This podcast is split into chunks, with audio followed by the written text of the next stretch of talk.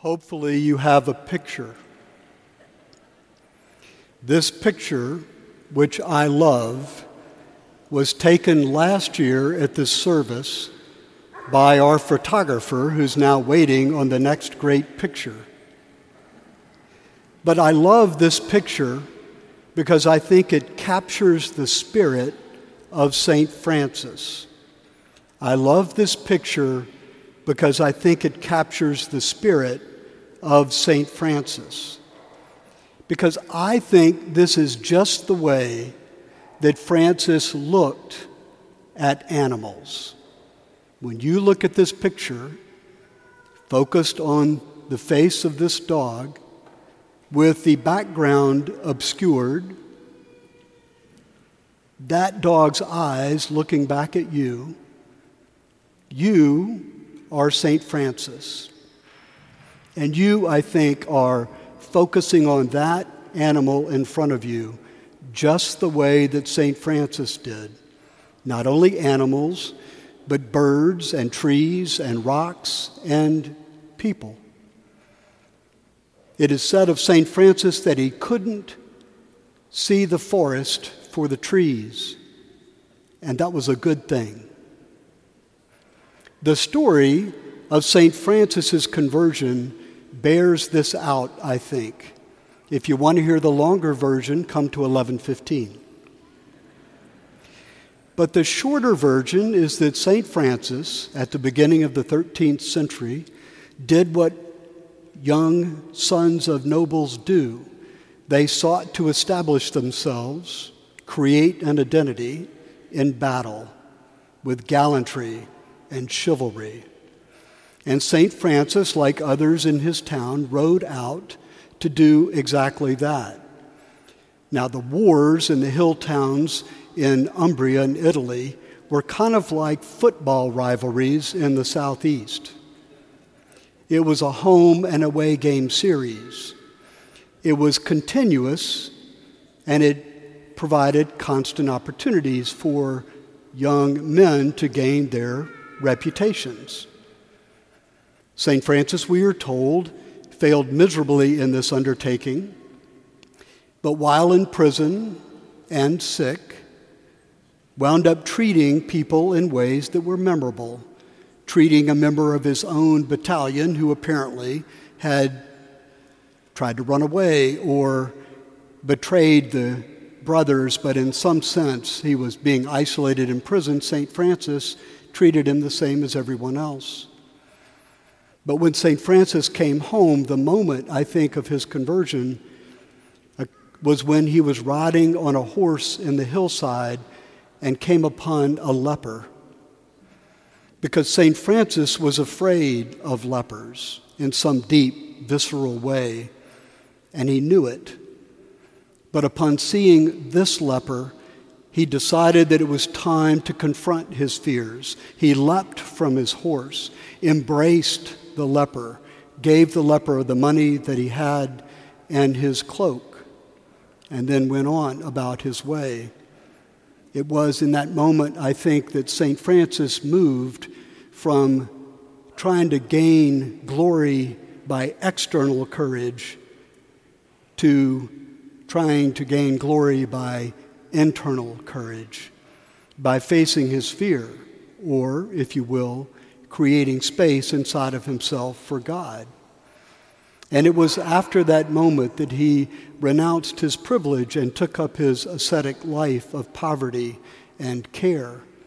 But story after story after story has Saint Francis looking at the person in front of him, treating them with dignity and respect, and loving it.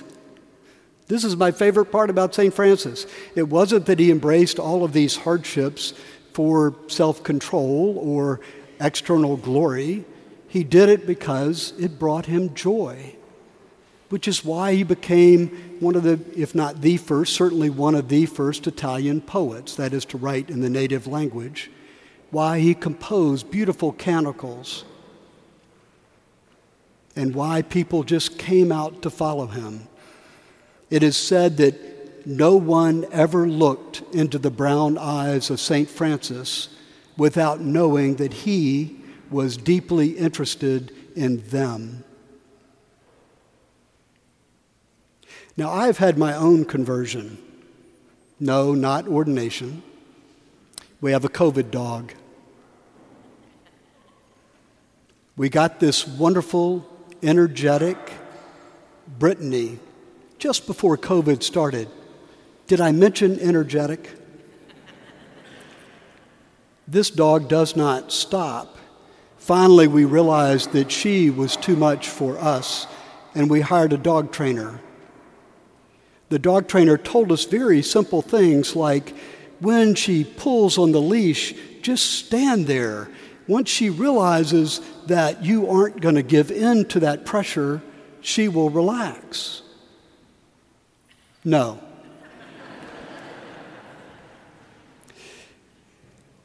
Millie, or Brittany, loves to countersurf. Do you know what countersurfing is? She pretty much lives her life on her hind legs, and she will get up on the counter and get any item of food that is there. No problem, the trainer said. Just put some dishes and pans and things that'll make a lot of noise right on the edge of the counter.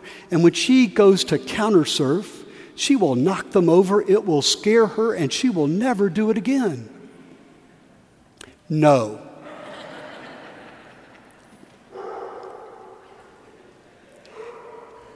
Millie barks a lot. No problem, the trainer said. She is trying to protect you. When she barks, simply say thank you.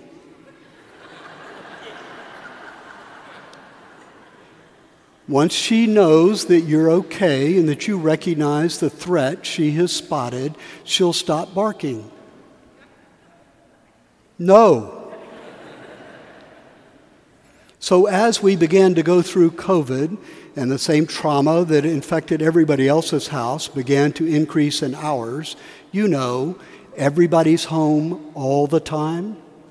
And in my house, everybody seemed to be on a Zoom call. Right? My stepson is in school, my wife is teaching Godly Play, I'm on Zoom calls, and people are constantly walking through other people's Zoom zones. Did I mention that Millie was energetic? And then one day, I came home, Millie met me at the door, jumped up on her hind legs, and hugged me. And I decided simply to embrace her. And I decided to stay in that position until she let go. She didn't let go. But somehow from that point on, she was what I was looking at. Not my world that was being disturbed, not the cleanliness that I had at one point dreamed our house would have, not the things that I loved before they were chewed, not even the bacon that seems to vanish from my breakfast almost all the time. Because I grew to love Millie. Holding her in front of me made me a more loving person, which I think is the point of Saint Francis. Saint Francis lived a pattern of life imitating Christ because it made him a more loving person. He founded a religious order not to make a point, not to isolate men so they could grow closer to God all by themselves, but so spiritually gifted people would be wandering the streets and everyone they encountered would have a spiritual adventure. That's what the Franciscans were doing. They were lovers, and it was fun. Saint Francis was a troubadour. Saint Francis was a poet. Saint Francis was radically in love with all of nature, all that was created, because in it he could see God. So I hope you'll take this picture with you. Thank Dan Murphy for it. And remember that this view, the view you are taking when you look at this picture, is the spirit of Saint Francis, the loving, long look at this beautiful dog who, without knowing who you are, is loving you back. Amen.